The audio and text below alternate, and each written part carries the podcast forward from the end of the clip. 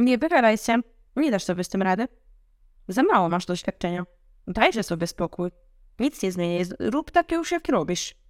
Przecież inni zobaczą, że popełniłaś błąd. Wyśmieją cię. Nie masz wystarczająco dużych skillów, ani umiejętności, ani wiedzy, ani doświadczenia. Są lepsi od ciebie. Źle wyglądasz. Wyprostuj się. Każda zna ten głos. Krytyk wewnętrzny. Non-stop mądroczymy sobie coś w głowie. Te myśli non-stop pojawiają się w kółko i w kółko i w kółko. I często powstrzymują nas przed działaniem. Mam bardzo dużo klientek, które przychodzą do mnie i mówią, że chciałyby być bardziej pewne siebie. Albo chciałyby mieć więcej odwagi, żeby robić i żyć tak, jak chcą. Tak, jak naprawdę chcą. Ja bym powiedziała, że ta odwaga, pewność siebie i krytyk wewnętrzny mają bardzo dużo wspólnego. W dzisiejszym odcinku tego podcastu chciałabym Ci powiedzieć, kim ten krytyk wewnętrzny jest, a także pokazać Ci dwa sposoby radzenia sobie z tym krytykiem. Chciałabym, żeby ten odcinek skłonił się nieco do refleksji. Będzie z perspektywy osoby, która krytyka wewnętrznego już nie ma, bo się go pozbyła, ale też z perspektywy coacha i osoby pracującej z ludźmi. Więc generalnie, kim ten krytyk wewnętrzny jest? Tak naprawdę ten koleś nie ma nic za złe. To jest głos wewnętrzny, który każdy ma, bo to jest normalne, że my jako ludzie prowadzimy z sobą takie wewnętrzne dialogi. Czasami też tak zabawnie zastanawiamy się, czy ja to teraz powiedziałam na głos, czy ja to tylko pomyślałam.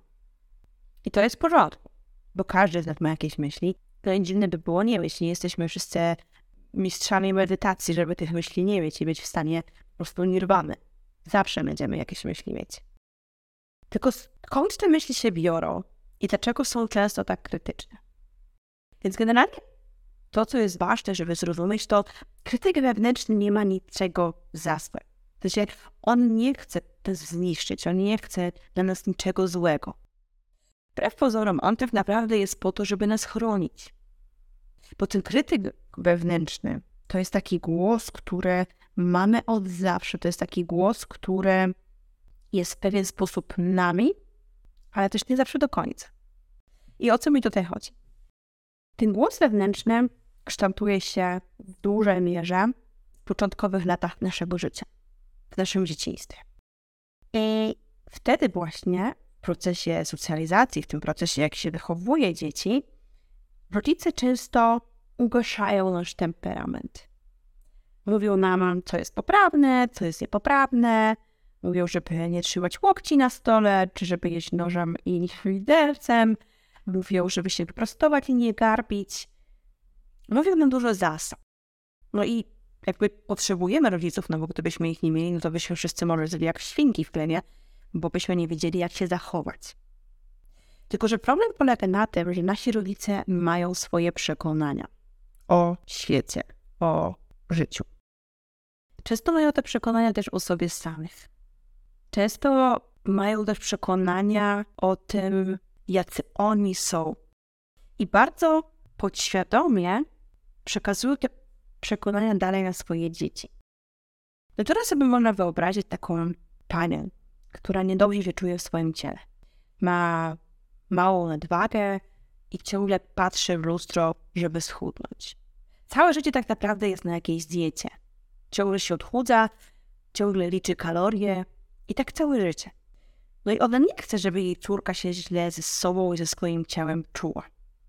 Ona tego nie chce. Ona chce, żeby jej córka była zdrowa, była szczęśliwa. Tylko, że ta jej córka od najmłodszych lat będzie obserwowała tą swoją mamę, która stoi przed lusterkiem i mówi do siebie rzeczy, że jest za gruba, że jest nieładna, że coś jest nieodpowiedniego w jej ciele. Więc automatycznie, podświadomie przynosimy takie wzorce. No jak to z tym krytykiem wewnętrznym jest? Jak jesteśmy dziećmi, to często jesteśmy krytykowani za nasz temperament.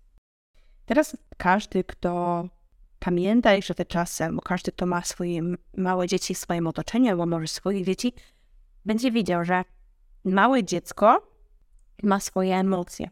Czasami jest złe, czasami smutne. I rodzice, mam wrażenie, że wymagają od dziecka, żeby ono zawsze było w super humorze. Żeby ono było zawsze szczęśliwe. Uśmiechnij się. Co masz taką marną minę? Chodź do babci, ty porozmawiaj. Powiedz dzień dobry. A może to dziecko ma zły humor? A może to dziecko w tym momencie się źle czuje? A może ono jest zmęczone? A może nie ma ochoty rozmawiać teraz z babcią? I ja wychowywałam się w takiej rodzinie, gdzie dzieci i ryby głosu nie mają. Nienawidziłam tego. Nienawidziłam tego sformułowania, bo ja miałam bardzo dużo do powiedzenia o swoich już najmłodszych latach. Ale powtarzano, że dzieci i ryby głosu nie mają. Więc podświadomie było mi przekazywane, że nie mam wystarczająco dużej wiedzy, żeby się czymś móc podzielić. W wielu rodzinach jest też tak, że zmiany wiążą się z czymś złym. Że zmiany wiążą się z tym, że będzie gorzej, że ludzie boją się zmian. Że ludzie myślą, że będzie zmiana, że trzeba zmienić pracę, trzeba się przeprowadzić. No to był taki strach, że najlepiej to się trzymać tego, co się dobrze zna i starych tradycji, też wychowywanych w takim tradycyjnym społeczeństwie, wiąże się z przekazywaniem tradycji z pokolenia na pokolenie i przez te pokolenia się nic nie zmienia, bo tak robiła twoja babcia, tak robiliśmy my i ty też tak będziesz robić. Czyli co? Czyli zmiany są złe? I jak widzisz teraz może, to było kilka przykładów na to, skąd ten krytyk wewnętrzny mógł się wziąć. Bo ten głos wewnętrzny nie ma niczego złego na myśli. To tak jak nasi rodzice nie mieli niczego złego na myśli, osoby, z którymi spędzaliśmy czas jako dzieci, też nie miały niczego złego na myśli. Ani my sobie dla siebie też nie chcemy przecież niczego złego tak w gruncie rzeczy. Te myśli, które nam krytyk wewnętrzny mówi, one mają nas przed czymś chronić, one mają nam w jakiś sposób pomóc. I tak kiedy powtarzamy sobie, że za mało się wie, za mało się ma doświadczenia, to może wynikało z jakiegoś przekonania naszych rodziców, naszych dziadków, że trzeba mieć studia skończone, żeby móc w ogóle coś powiedzieć. Może wynikało z kompleksu kogoś, z kim przebywaliśmy dłuższy czas. A może ta niechęć do tego, żeby próbować czegoś nowego wiąże się z niechęcią naszego otoczenia, że inni też niechętnie próbowali.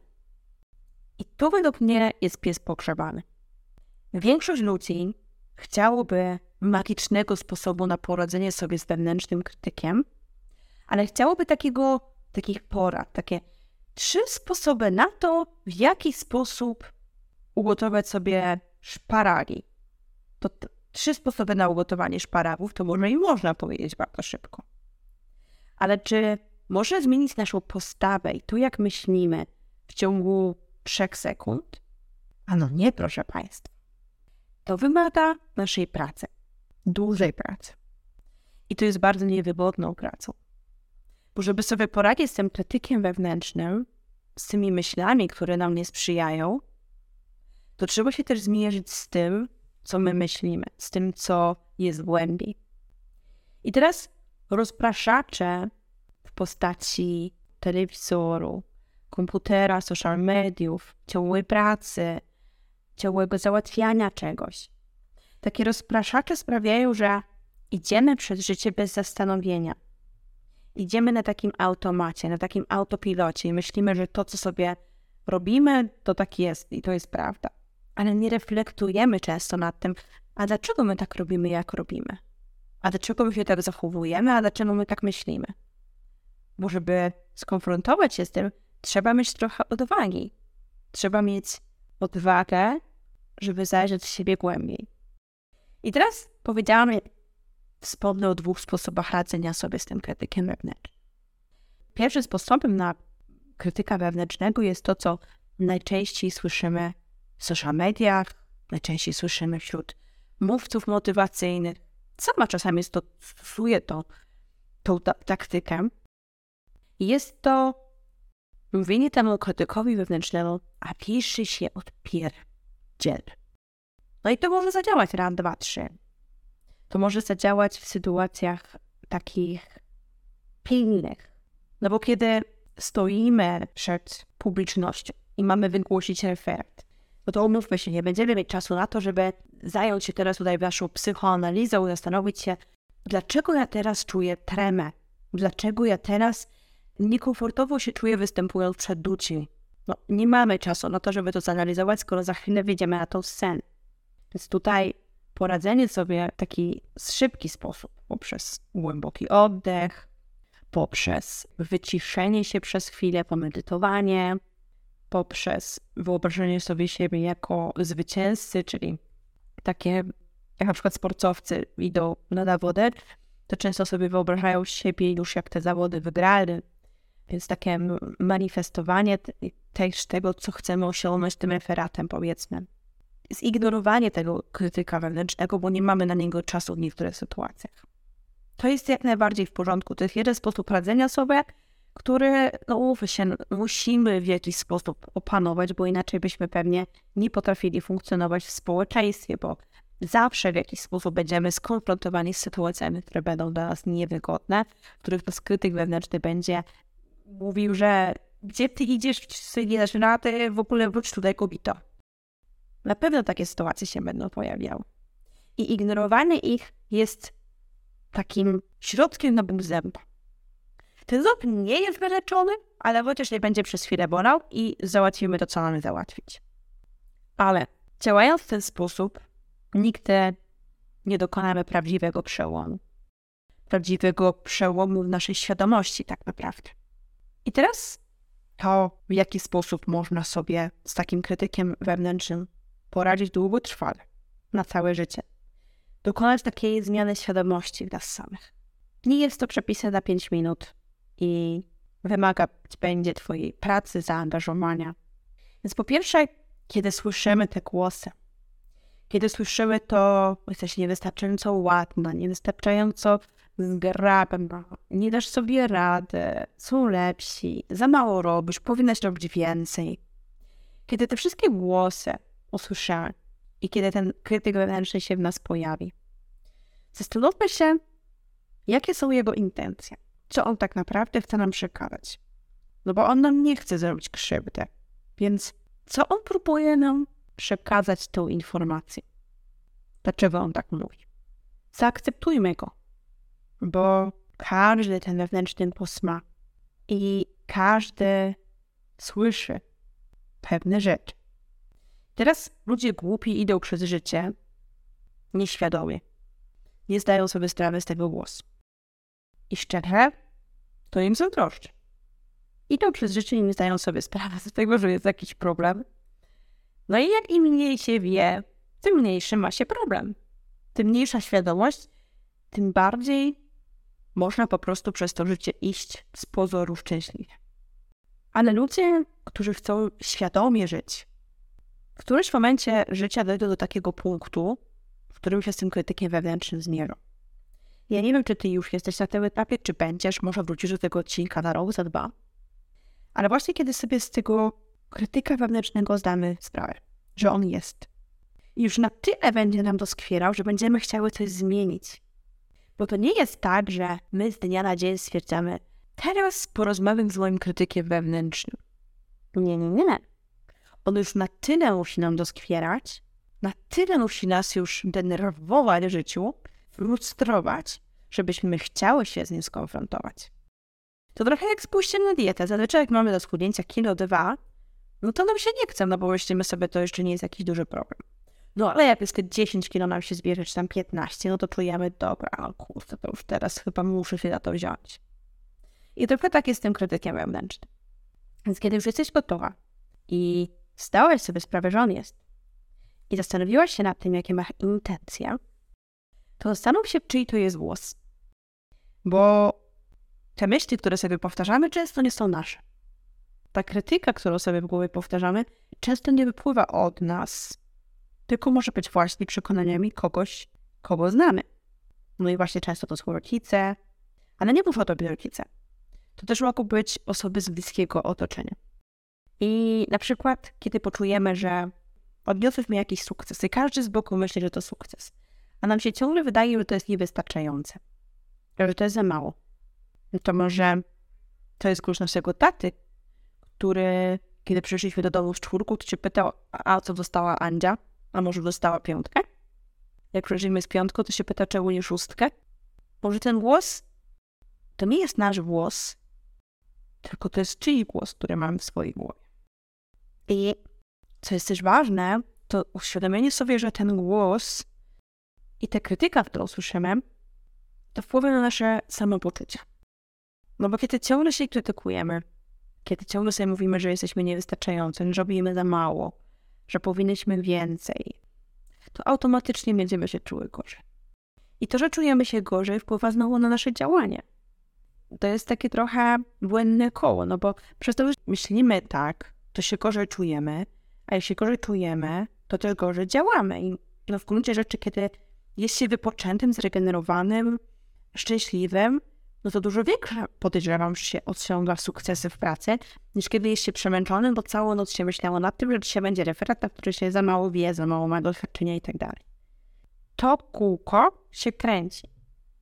I może gdybyśmy sobie z tym krytykiem wewnętrznym poradziły i zaczęły nad tymi myślami właśnie pracować, to zmieniłoby się nasze samopoczucie, potem zmieniłoby się nasze działania i potem byśmy miały więcej powodów do tego paradoksalnie, żeby być z siebie dumnymi. I mi się wydaje, że samo uświadomienie sobie tego, że on jest, uświadomienie sobie tego, czyj ten głos jest, uświadomienie sobie tego, jak wpływa na nasze samopoczucie, jest już ogromnym, ogromnym, ogromnym krokiem. No ale co z tym dalej? Skoro już wiemy, że jest, wiemy, czyj jest ten głos, no to teraz chyba część najtrudniejsza. To przeformułowanie tych myśli. I chciałabym, żebyś w tym momencie spojrzała na siebie jak na taką małą dziewczynkę. Spojrzała na siebie jak na kogoś, kogo bardzo, bardzo, bardzo kochasz i kogoś, kto jest dla ciebie ważny. Albo jesteś dla siebie ważna, prawda? Skoro ten głos zawsze ci mówił, zawsze tej małej dziewczynce powtarzał, że jest niewystarczająca, że powinna była dostać lepszą ocenę, to co byś chciała jej powiedzieć? Jaki jest twój głos i co on chce powiedzieć tej małej dziewczynce. I potem możesz się dać w dyskusję z krytykiem wewnętrznym. No bo skoro jego celem było uchronienie ciebie, było sprawienie, żebyś była lepsza, było sprawienie, żebyś była bezpieczna, to może mówiąc mu to, co byś chciała powiedzieć tej małej dziewczynce, może zacząć z nim porozmawiać. Zacząć rozmawiać i mówić mu, ale słuchaj, ja nie jestem w niebezpieczeństwie, jeżeli spróbuję tej nowej pracy. Tak naprawdę to ja bym tego chciała, bo mnie to ciekawi. Może to jest trochę ryzykowne, ale może ja właśnie tego chcę. Czyli dyskutowanie i przedstawianie sobie różnych perspektyw. Ja wiem, że ten odcinek może brzmieć jak jakiś science fiction, no bo jak to tak prowadzi ze sobą dialogi w głowie, co to w ogóle jest? Ale prawda jest taka, że my te dialogi w głowie już prowadzimy. I im bardziej świadomie te dialogi w głowie będziemy prowadziły, tym lepsze będzie nasze życie. I to, co jest jeszcze wydaje mi się ważne, to to, że uświadomienie sobie, że jeżeli my nie przepracujemy tego w głowie, to będą przepracowywały to nasze dzieci, jeżeli takie planujemy. Jeżeli my sobie nie poradzimy z tym krytykiem wewnętrznym, to niechcący i podświadomie przeniesiemy go na dalsze pokolenia. I ja głęboko w to wierzę, że zmiana całego pokolenia, całego, całego społeczeństwa tak naprawdę dokonuje się poprzez pojedyncze zmiany jednostki, poprzez coraz większą świadomość. I ja tylko Wam życzę, żebyście miały odwagę świadomie prowadzić te dialogi, żebyście miały odwagę i przestrzeń na to, żeby się z tym krytykiem wewnętrznym zmierzyć. Bo to też potrzeba przestrzeni. Potrzeba przestrzeni, czasu, czasu, żeby pomyśleć. Ale wydaje mi się, że kiedy przejdziemy przez ten proces, który nie będzie łatwy, i czasami będzie to proces, z którym dacie sobie radę sam. Czasami będzie proces, w którym przeczytacie książkę, która może Was zainspiruje. Posłuchacie podcastu, wideo, ale czasami też będzie potrzebna rozmowa ze specjalistą. Czasami będzie to coach, czasami będzie to psycholog, czasami psychiatra. Ale ja Was zachęcam do tego, żeby świadomie ze sobą rozmawiać. Do usłyszenia.